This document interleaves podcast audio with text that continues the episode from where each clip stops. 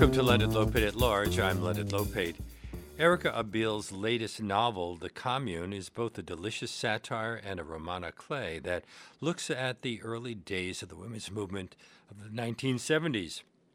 It focuses on a group house on Long Island where a collective of feminists planned the women's strike for equality in August of 1970 while struggling with their own romantic relationships. Ms. Abeel is Professor Emeritus of French Literature at CUNY, also reviews filmed for online journals. The Commune is published by Adelaide Books. I'm very pleased that it brings Erica Abeel to our show now. Welcome. Nice to be here, Leonard. In the past, you've written semi autobiographical novels about your life in the 50s and 60s at a women's college, living in Paris with the Beats and with Yoko Ono in New York. Is this novel a continuation of that saga? Uh, it's actually much more of a uh, history based novel uh, in which I try to recreate uh, the era of the early 70s, 1970. And it's uh, not particularly autobiographical. Uh, I did know some of those players in the commune in 1970. That was Betty Friedan's group house in the Hamptons but I would not say that the uh, book is, is particularly autobiographical. It's based on real people, a couple of them at least, certainly the Betty Friedan character, whom I call Gilda, but she's very much tweaked to serve the purposes of the satire. Now, yeah, you weren't, you didn't attend this uh, this group meeting, did you? Well, I was in and out of it. Uh, did you think it was funny proper... at the time? Because you've written a satiric comic novel here. At the time, it was exciting because it felt like it was on the cutting edge of enormous changes, which did indeed come to pass. However, was it funny? I would call it more fun and hmm. exciting. Mm.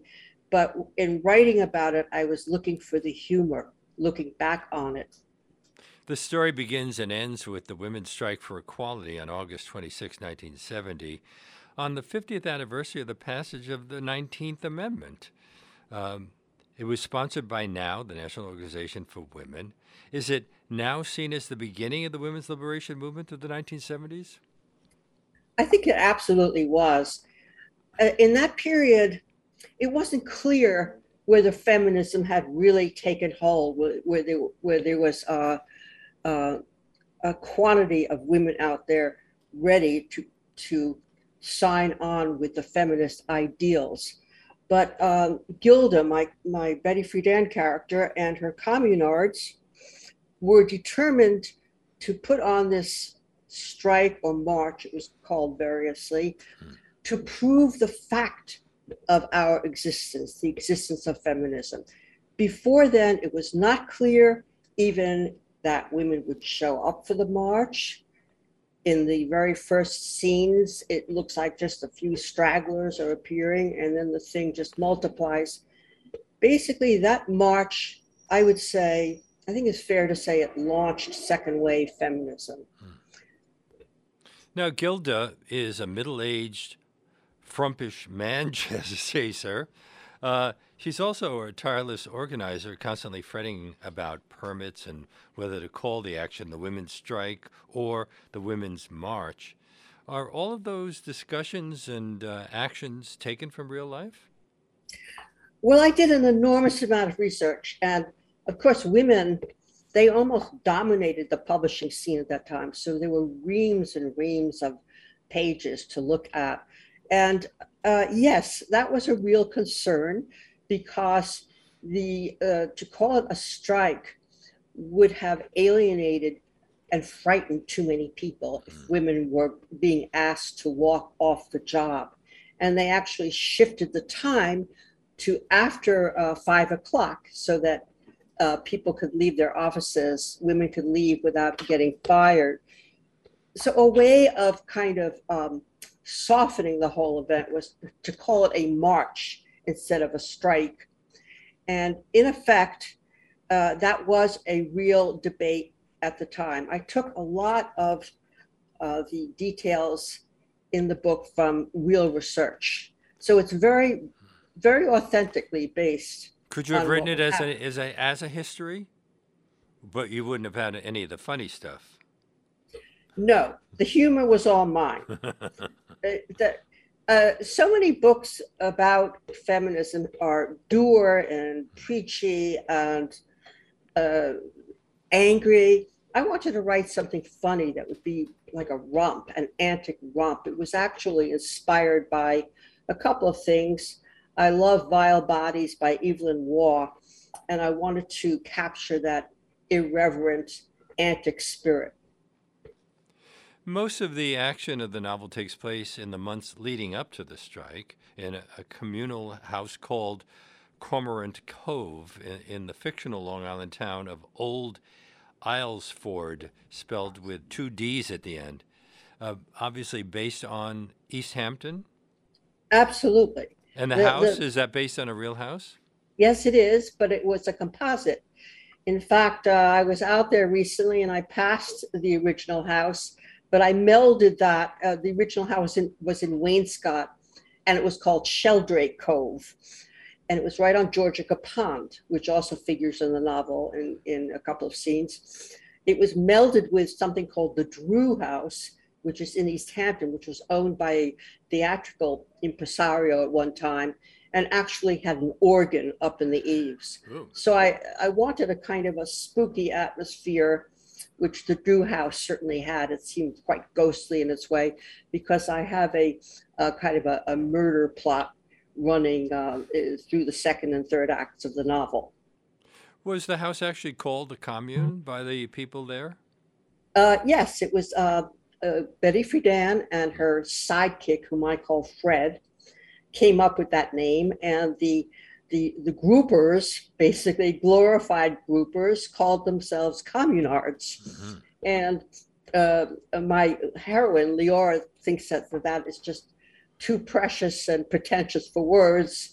And then she's in for a surprise when she arrives there for the first dinner, and they've gone even farther and they call, uh, they have appellations for everyone, such as uh, the, the Duke of Dishwashing and the uh, um, Boyar of uh, whatever, and she uh, thinks that her initial impression of the preciosity is uh, is increased when, once she actually attends the, her first dinner there.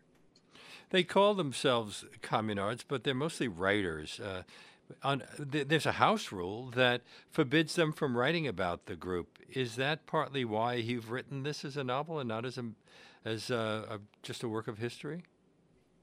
Well, I, I could have, I, I really was able to have much more fun with it as a novel. There was no reason to write it as nonfiction because I wanted humor and I wanted uh, the license to exaggerate and create my own characters. Several of the main characters are, are purely creatures of my imagination. They, they, but they represented people who would have existed then women and men, their attitudes and their desires and conflicts. Uh, yes, I, I know the scene you're referring to where Gilda says, it is not permitted to write about this. However, my heroine, Leora, decides to parse that in a certain way. She takes notes. And, uh, and, and, and she does take notes and she's but she's understanding that she would convey it as fiction and that would make that uh, more acceptable. Now, uh, in your book, but just as as an uh, uh, uh, uh, an afterthought to that, I was giving a a, a signing in Sag Harbor, and the actual real daughter of Betty Friedan showed up there because the original house that that Betty eventually bought is in Sag Harbor, and she announced angrily, mm. "Hello, I am Becca Gladstone." That's the name I give to I give to Gilda's daughter, who is not in the least like the real daughter. So I took a lot of um, writerly license with, mm. with this material. Yeah, but I it, guess she, was she offended by the way you had depicted her mother? No, you know, she, it wasn't that so much. She was bothered by the fact that I didn't reveal enough of the love in the commune. Mm. Now, you know, I didn't really need to go there because I was writing a satire and I didn't need to dwell on the love. Although I think that at some point I showed that they were really uh, a, a like minded community at, at certain times. But mainly, I had a lot of fun with all the backbiting and competition and pettiness. Better material. Now, in your book, group houses are illegal in the town, but this one is allowed because the occupants are all either famous or glamorous or both. Was that true to real life? Well, in, in real life, uh, really the, the groupers were just beginning out there. It was 1970. Now they're all over the place, or maybe less so since the pandemic. But at that time, it was kind of unusual for a group house to have this middle-aged people among and also uh, young people as well but also demi uh, celebrities you know public intellectuals and uh, as i say early on the town board was was too um, inefficient to do much about it but it was frowned upon until later on when people when uh, people like ethel scull and various wealthy uh, matrons out there started giving fundraisers. For the commune and uh, or for, rather for the march because they wanted to be in on this exciting thing which they sensed they could hear the drumbeat of a mighty change occurring in the culture and they wanted to be in on it well it did have an impact uh, although the wars the battle is continuing to this day Yes, they certainly do. so uh, it was not, uh, the issues that they were addressing were not entirely resolved, but there have been enormous changes. The entire culture has changed. In fact, Betty Friedan had a, a wonderful phrase for it. She called that the march and the resulting culture a, a quantum leap in consciousness. So a, an enormous amount has changed. Her rival for leadership of the movement is uh, a character named Monica Fairley, who never actually appears in the book and is clearly based on Gloria Steinem. Uh, yes. Uh, Gilda sees Monica is trying to steal the spotlight from her and is angry at the media for focusing on the younger, more attractive woman.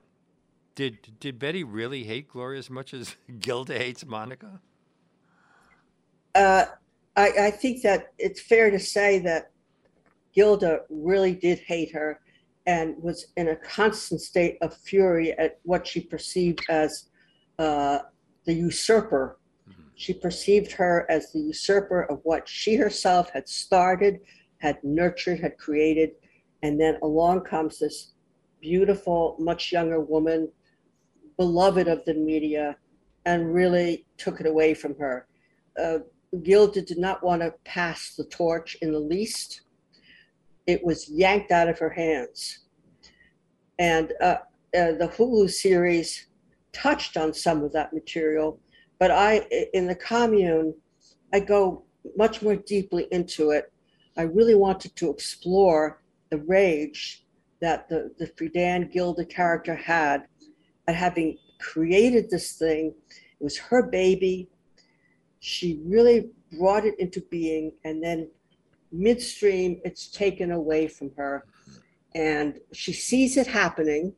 She's prescient because she sees you know as as monica fairley rises she perceives that she will be forced to give up her position as figurehead of feminism. And indeed that's what happened. Although we still remember betty friedan's name and the fact that she was an important figure in this fight. You know, a lot of younger people don't. Hmm. I've given talks where, you know, people, let's say under 30, do not particularly know who she is, although they all know who Gloria Steinem is. Now, the Gloria Steinem figure, I decided not to put on stage. Gloria is practically an she's an icon, and I didn't want to subject that particular person to any kind of sarcasm or humor, or the, the satirical aspect which dominates the whole novel. My guest on today's Leonard Lopate at Large here on WBAI New York 99.5 FM, streaming live at WBAI.org, is Erica Abeel. Uh, we, she's the author of five books. uh, including a number of uh, acclaimed novels. Uh, and now we are discussing her latest, The Commune, which is published by Adelaide Books. Now, uh, Gilda is also, well, she uh, doesn't l- like any attractive women. Uh, really, she hates any women who are better looking than she is and sees all women as rivals for eligible men. Doesn't that seem to contradict her feminist ideals? Well, all the humor, for the most part, in this novel is based on those contradictions. As I like to describe it, they talk the talk, but they are constantly whipsawed. These these early pioneering feminists between the ideals of the past and romantic love and putting a man at the center of your life. Well, they're the creatures. Of, they're creatures of their time. I mean, Um, they grew up in a certain culture and uh, they're trying to change it, but at the same time, they are affected by it. No. Exactly, exactly. They're, they're they are uh, in, imbued with its values, even in the same moment that they're reaching toward a future set of values and trying to bring them into being. So they are. My characters are very, very conflicted. Hmm. They have one foot in the past and the other reaching towards the uh, stretching towards the future. And somebody like Gilda is basically completely man-centric, and at the same time that she is uh, preaching about the importance of uh, sisterhood.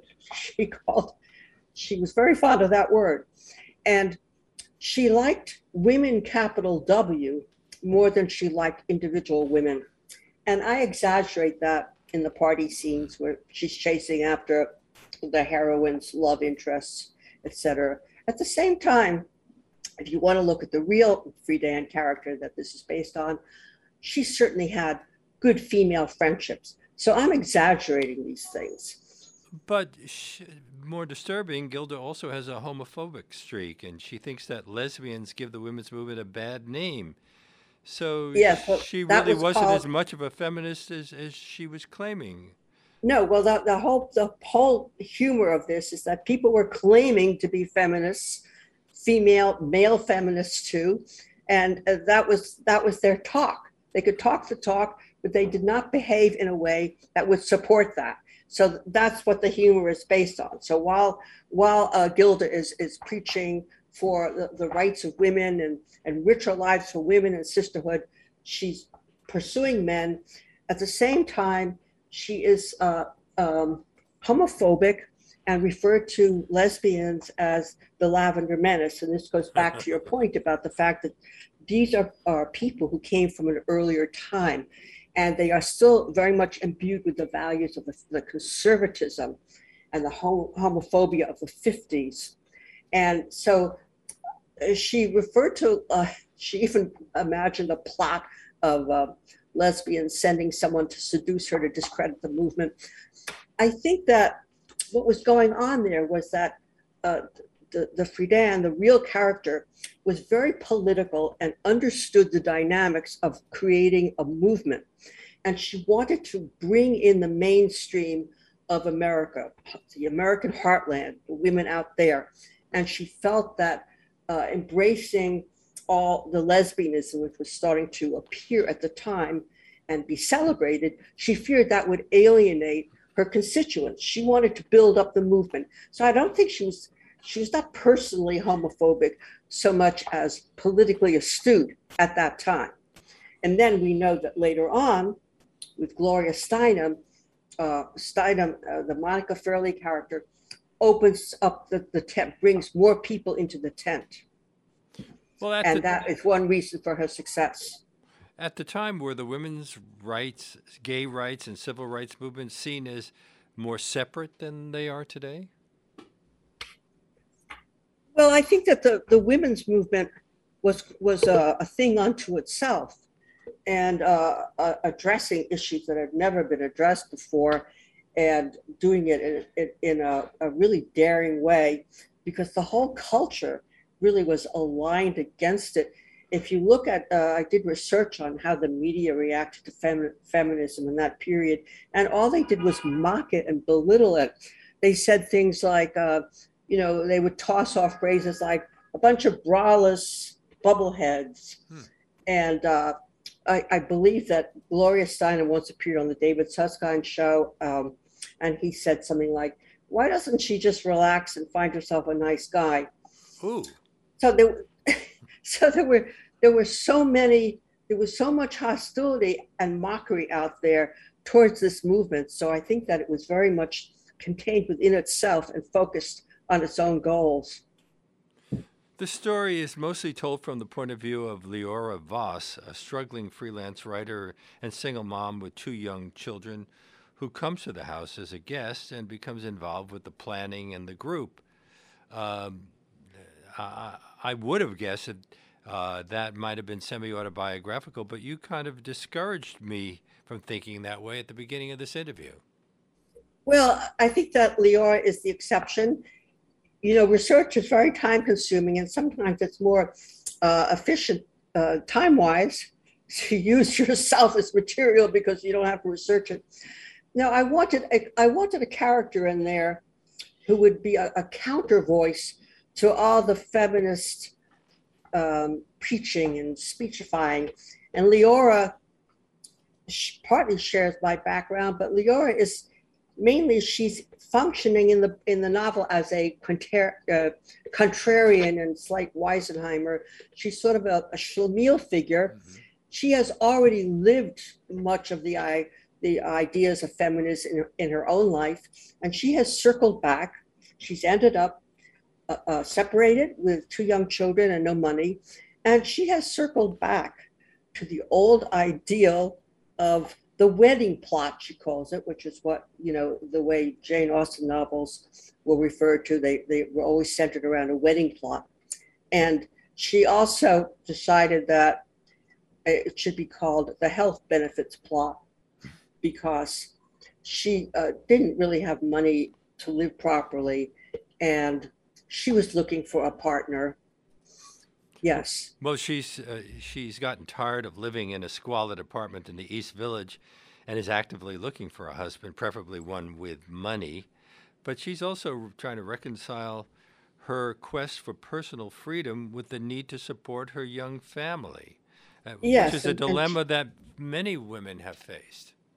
Exactly, and and she has an arc through the book, even though she starts out with the goal of uh, marrying somebody who could afford at least to help heat the apartment. That was her big goal in life because she hadn't had, had an accident involving one of her children due to a, um, a badly maintained furnace. So her idea of haute luxury was to have a functioning furnace uh, in the building. And uh, she's, even though she seems uh, initially like a kind of a, a grasping, calculating character, the fact is that she does have a moral center, and at one of these parties uh, that her that her wealthy ex-boyfriend, the, the Gatsby, the Polish Gatsby figure, is throwing, at one of these parties, she asks herself, "Am I a gold digger? Because if I were, I couldn't live with myself." And she decides, no, she's not a gold digger. She's just a tin digger or a scrap iron digger. You were a dancer around this time, weren't you, or had you already given that career up? Uh, I was no longer a dancer. No, I was. I gave that up after I left college and went to live in Paris as an expat. I stopped dancing, but you know, it stays with you. I think that once a dancer, you're always a dancer. I still take classes. I do Pilates, and I still feel like a dancer. And I like to think that there's a certain sprightliness to the, the, the prose I was after in this novel that, re- that reflects something dancy. Mm-hmm. Now, it's now more than 50 years since these events took place. So, would you want people to see this as a historical novel in some way? Well, I think it would be classified as near historical, but I think that it's what's important about it, what's what's relevant about it is that it really is, is a pivotal point at which an entire culture shifted. And before then, it was an entirely different world. so so these are the people I, I when I started to write the book, I was interested in exploring who were these people who could make this happen, who could create a revolution. And it happened, it was building and building, but it happened fast after that. And I wanted to know who they were. And I thought that they were, when I thought back about what I knew about it and the characters I planned to uh, invent, that they were extremely flawed people. They were, and this is part of the humor, is that they were very, very self seeking and ambitious to a fault, hyper ambitious and backbiting and petty and almost verging towards criminality and, and silly, dopey. And yet they managed to transform the culture. And I, I found that fascinating. Who were these people who were able to do this? They were not what one would traditionally think of as heroic or exemplary. But uh, if we look at history, uh, so many of the people who are really important, uh, for example, in the uh, the history of the United States, George Washington, Thomas Jefferson, Abraham Lincoln, they were all flawed people as well, and yet they did good things, and they also sometimes didn't do good things. So why yes, should we hold well, anybody up to anybody up to a higher standard? Is there anybody out there who is perfect? Other than you and me? well, I I don't think I could answer that question, but I can tell you that these that these communards were far from perfect, and they they would. Uh, the, the, the theme that runs through it is how they try to convert everything to their own advantage. And it, what fascinated me is that despite that grievous character flaw, they were able to to make something good come of it. And I was I got goose flesh actually writing the last scene of the the march, which finally gets pulled together, and more and more women are pouring down Fifth Avenue, and it was forbidden by the mayor, by the way. More they than just women, there were men like me on the march. Were you there? Yeah, sure. so you remember it? Of course. Well, I wasn't there, so I, I used to go on all those marches. I went on Peace March. I went on every march. okay. Well, then you're in there because I do mention a, mm-hmm. a few men. Mm-hmm. And uh, I think they appear early on, but the stress really is on the solidarity that the women are feeling. And there was, uh, from what my research showed, a certain amount of hostility coming from men on the sidewalks that were saying, you know, the, the, the, the braless bubblehead crowd. And men were kind of freaking out. In fact, one of my characters, Nadine uh, has written a book that becomes a bestseller in the novel, which basically explores the angst that men were feeling, you know, uh, uh, uh, from the movement, how, how they were felt completely undermined in their sexuality and their self worth, etc. So, I think I captured some of that hostility in the march. I tried to recreate that whole scene. I wish I'd been there with you. Would they, this have been a very different book if you'd written it in the 1970s? Yes, I think that uh, it was much too close then. And I think that what the distance has given me is the ability to find the humor and the satire in it. I love satire, and I find that books today, so much fiction is so grim and it's not mm. funny and it's it's worthy, but it's not funny. I we live in such difficult, painful times, and I wanted to kind of lighten that atmosphere with with the humor that I was going for in this in this novel. You're listening to. And I'm told that it's funny. You're listening to Leonard Lopate at Large on WBAI New York 99.5 FM and streaming live at WBAI.org.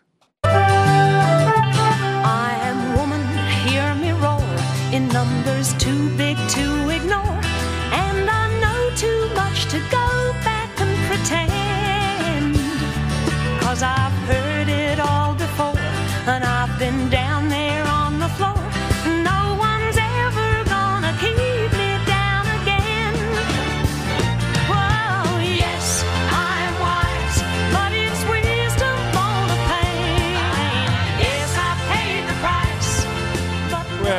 with Erica Abeel, the author of five books, including the acclaimed novels Wild Girls. Uh, Women Like Us and the autofiction memoir Only When I Laugh. Uh, she is a former dancer, as I pointed out, but also is a professor emeritus of French literature at City University here in New York. And uh, the latest book is called The Commune, a novel uh, published by Adelaide Books. You had a lot of fun with some of the names, um, uh, like JoBeth Mankiller, who's a militant lesbian, Kaz Grabowski, a Polish Nouveau Riche businessman, Fred Lustman, a, a philandering writer. Uh, were you taking a cue from Dickens there? Well, uh, w- one reviewer mentioned Dickens, but actually, I, I, I insist that it was uh, Evelyn Waugh mm-hmm. that inspired me. And um, uh, Vile Bodies is filled with funny names like that. In fact, I borrowed a couple. But I mean, there's names like Lord Chasm and uh, really very funny names. But also, I was I was making fun of the uh, Anglophilia that dominated uh, the Hamptons, which I call Islesford because that was part of the Anglophilia to have the double D on the end mm-hmm. and to uh, make like they were in England. The signifier was that uh, English meant class, and there was a lot of new mo- new money pouring in there, and so to kind of make it classier, there there was an Anglophilia, so that you know a, a, a new bistro could open up called the Spotted Dick, which mm. is actually the name of an English dessert. Uh-huh. And, and there was a, a real one. those names. There was really a place with that name, or or that's it? No, it's, it's made up. It's actually the name of a dessert. Uh-huh. And then um, th- there was a place uh, in the book called that I called Shittington Grange, hmm. which is very close to the original of some place in England. So I was having fun with all those names and the basic, the snobbery and the pretensions of the the uh, the moneyed classes out there. Do the other characters, magazine editor Terry Cameron, conservative pundit Sebastian Nye, feminist writer Nadine Kuznets, and celebrity photographer Edwina Scahill, also have real life counterparts? Or yes. Are, or are they uh, com- uh, composites of people who lived in the house who were involved in the women's movement? Well, Edwina is completely made up, but I wanted a I wanted a woman in, in, in the novel who would fall in love with another woman and have a lesbian relationship. And she falls in love with a, an art historian, a female art historian who is exploring the notion of the male gaze, which was very mm-hmm. important at that time. I'm, I, I'm, I was trying to recreate the whole culture of that era. And, and one of them uh, focused on this issue of the male gaze in art. The other characters, they were, uh, Nadine is based on someone who actually wrote a book about the anguish that men were feeling uh, uh, over feminism. Who else did you just mention? I also mentioned uh, Terry Cameron and Sebastian yes, Terry, Nye. Yes, uh, Terry Cameron and his editor, this the Spheres editor with the three testicle voice. Mm-hmm. those characters are based on figures in New York Magazine. New York Magazine was extremely important at the time, hmm. and it's it it runs it it becomes a locus of Leora's ambitions. She wants she dreams of, of writing a substantial piece for them, and they were uh, they had a, a, an influence that magazines no longer have.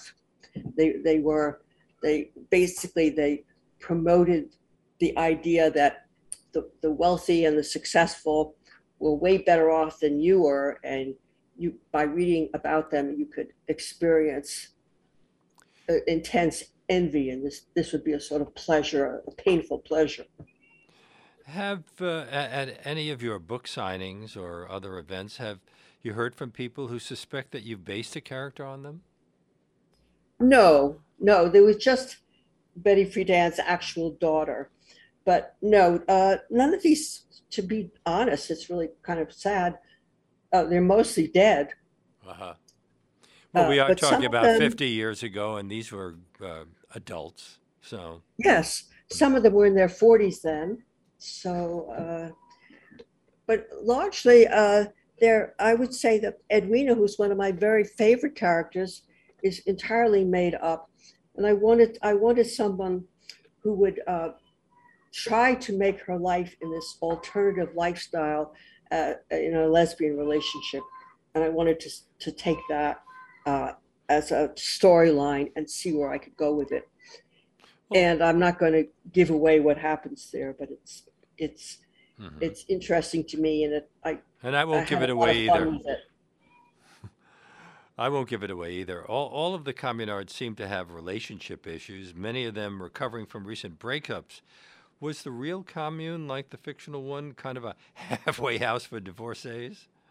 Yes, it definitely was.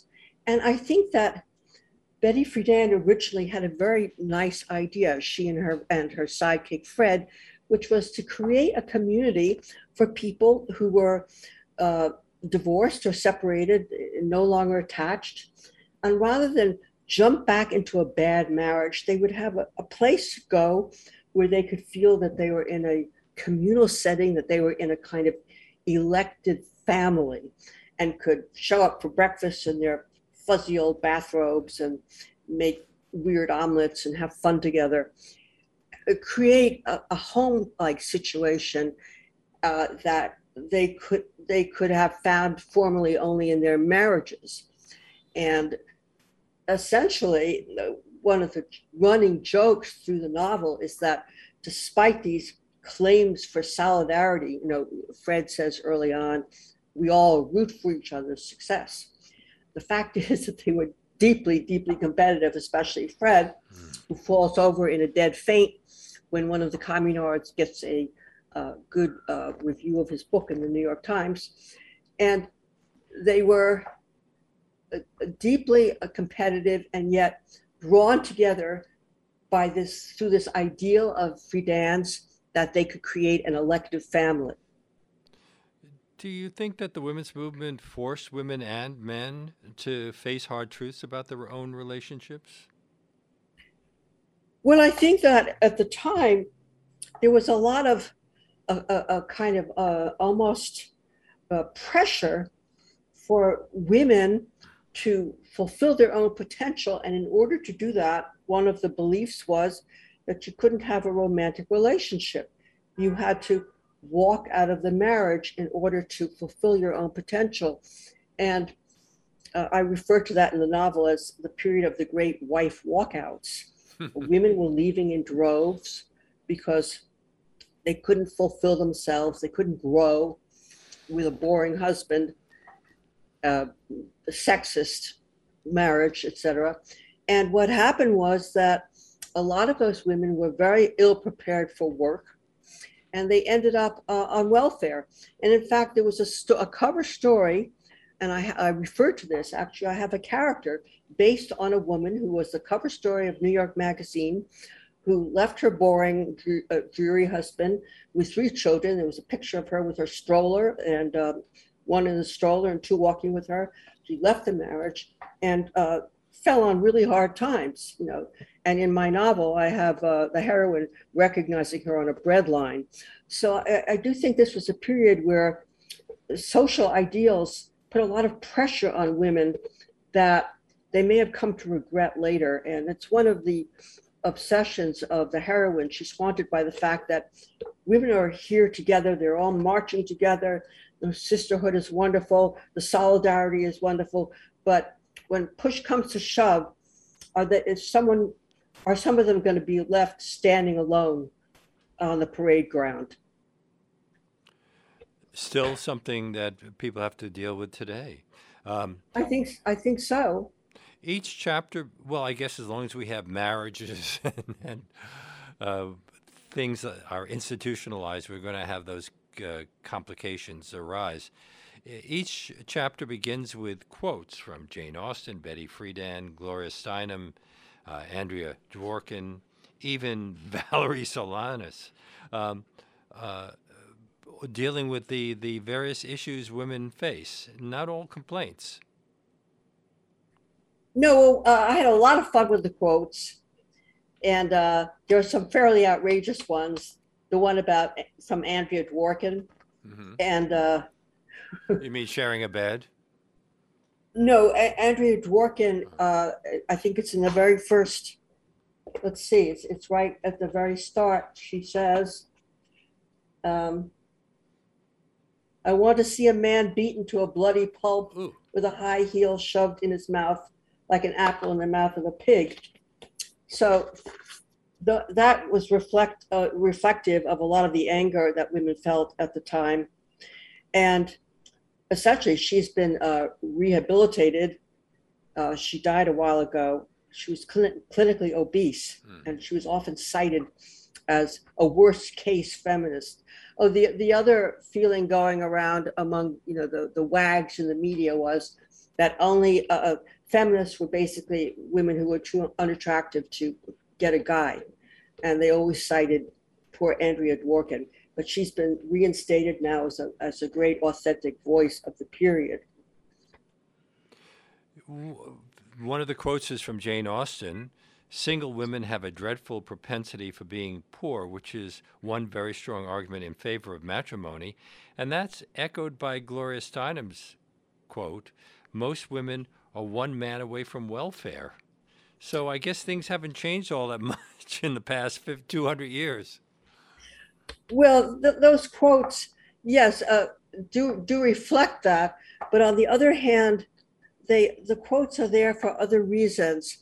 I was trying to. You haven't mentioned the Vivian Gornick quotes and Stendhal.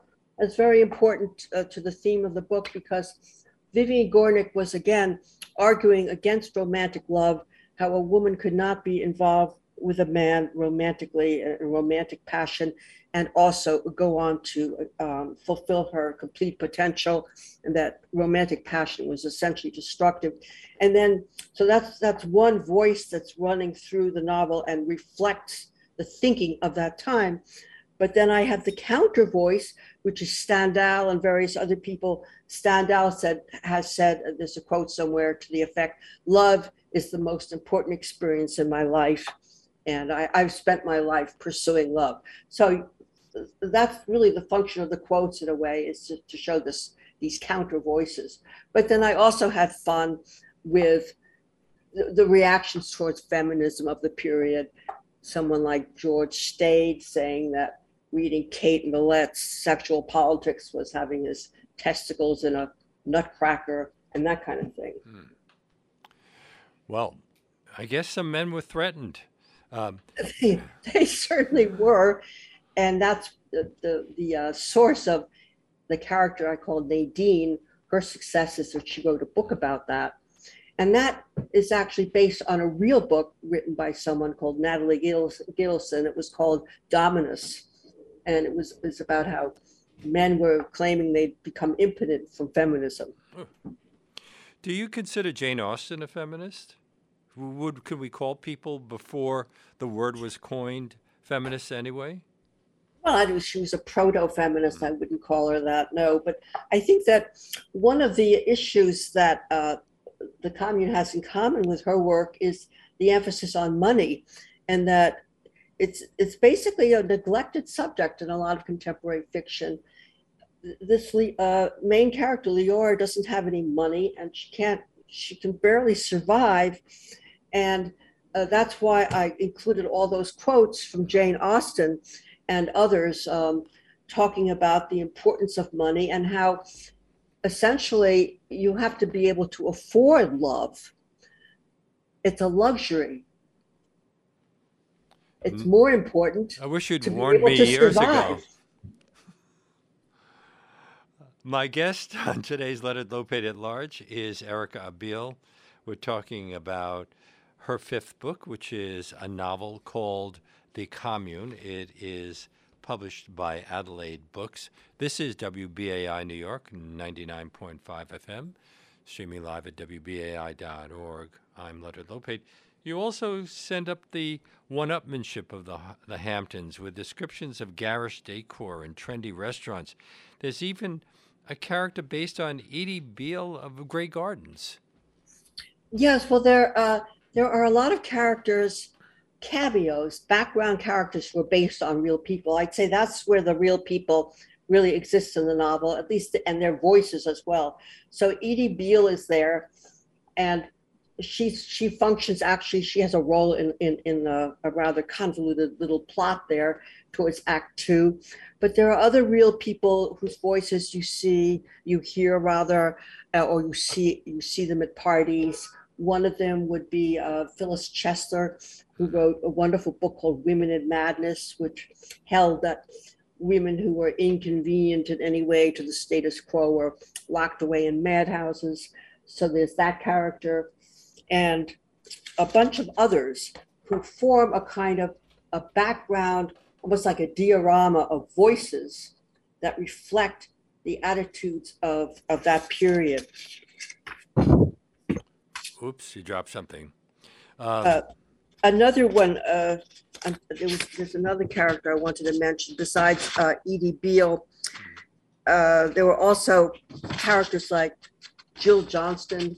I have a scene. Uh, she was a, a, a feminist uh, dance critic and also a, a well-known lesbian, and she leaped naked into a pool at one of these fundraising parties out there, and I reproduced that scene.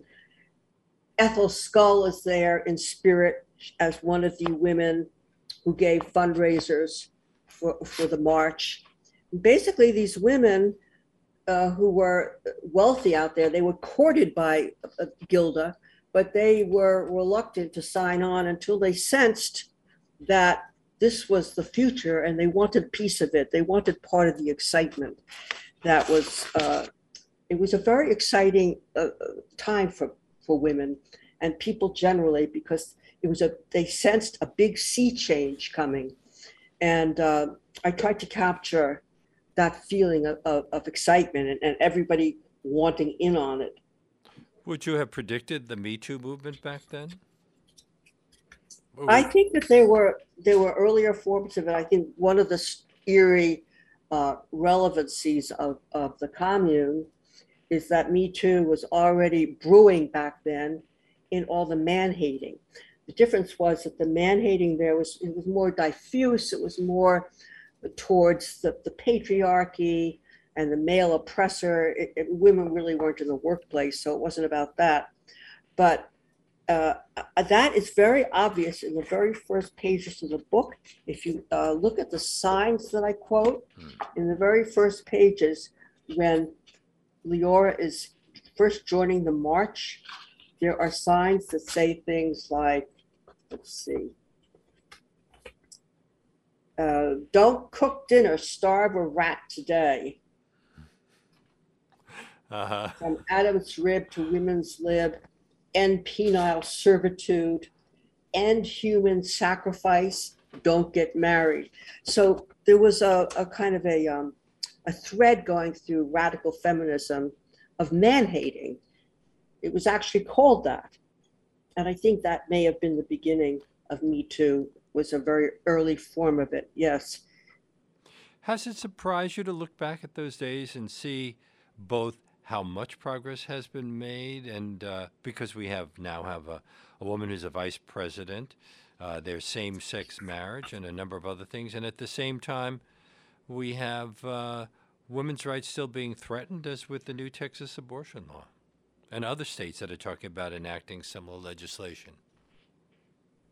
Well, there's this, this conservative faction in this country that uh, the Gilda character was very uh, aware of when she was leery about including lesbians, lesbianism in the movement. And she tried to shoo it away because she sensed that faction out there and she sensed it correctly. However, I, I think that it's, it's, it's more incredible to me the quantum leap in consciousness and the way things have changed. Half half the human race is now in the work world in a way they weren't at all 50 years ago. And at the same time, that yes, much has not changed. For instance, uh, the double standard in beauty, the ageism in the entertainment world. But you look at the ad world, and uh, I, I, was looking at some of the things that um, Virginia Slims was an ad in those days, and you could never, you could never hear anything like this again. It was um, slim and rich. Cigarettes are slim and rich the way a, a woman should be, and really the culture has has drastically changed. The quantum leap in consciousness is absolutely the case. Well, I guess we expect a lot to happen after something Im- important occurs. So for example, uh, the uh, the Women's Strike for Equality celebrated the 50th anniversary of the passing of the 19th Amendment. Uh, so uh, th- people expected a lot to change uh, over those 50 years. Uh, this book indicates that there was still a lot to be done, and uh, you have to wonder: Have we made as much progress in the last 50 years as in the previous 50? No, I think that what happened was there was a, a tremendous acceleration, a, a huge infusion of energy right around 1970 after that march. And, and now it's become uh, much more diffuse and it, it's not it's not as focused as it was then. That was a privileged time that I, I tried to recreate because it was it was focused on, on, on such a an, an important cause and there was so much passion surrounding it and there was so much resistance to it and there was so much triumph. It was a very, very dramatic, particular moment. But there was a women's march the day after Donald Trump was inaugurated. Yes, well, that this is all continued, but that was really in a different spirit. This this was the founding march in 1970 that completely transformed the culture. So uh, the uh, those later marches, you know, were, were more in, in the spirit of protests. But the, the, the march in 1970 was was in the spirit of It was, affirmation it was a and celebration. To celebrate, Mhm. to confirm the Mm. existence of feminism. And Friedan said something uh, that uh, stayed with me. She said, How did we have the nerve?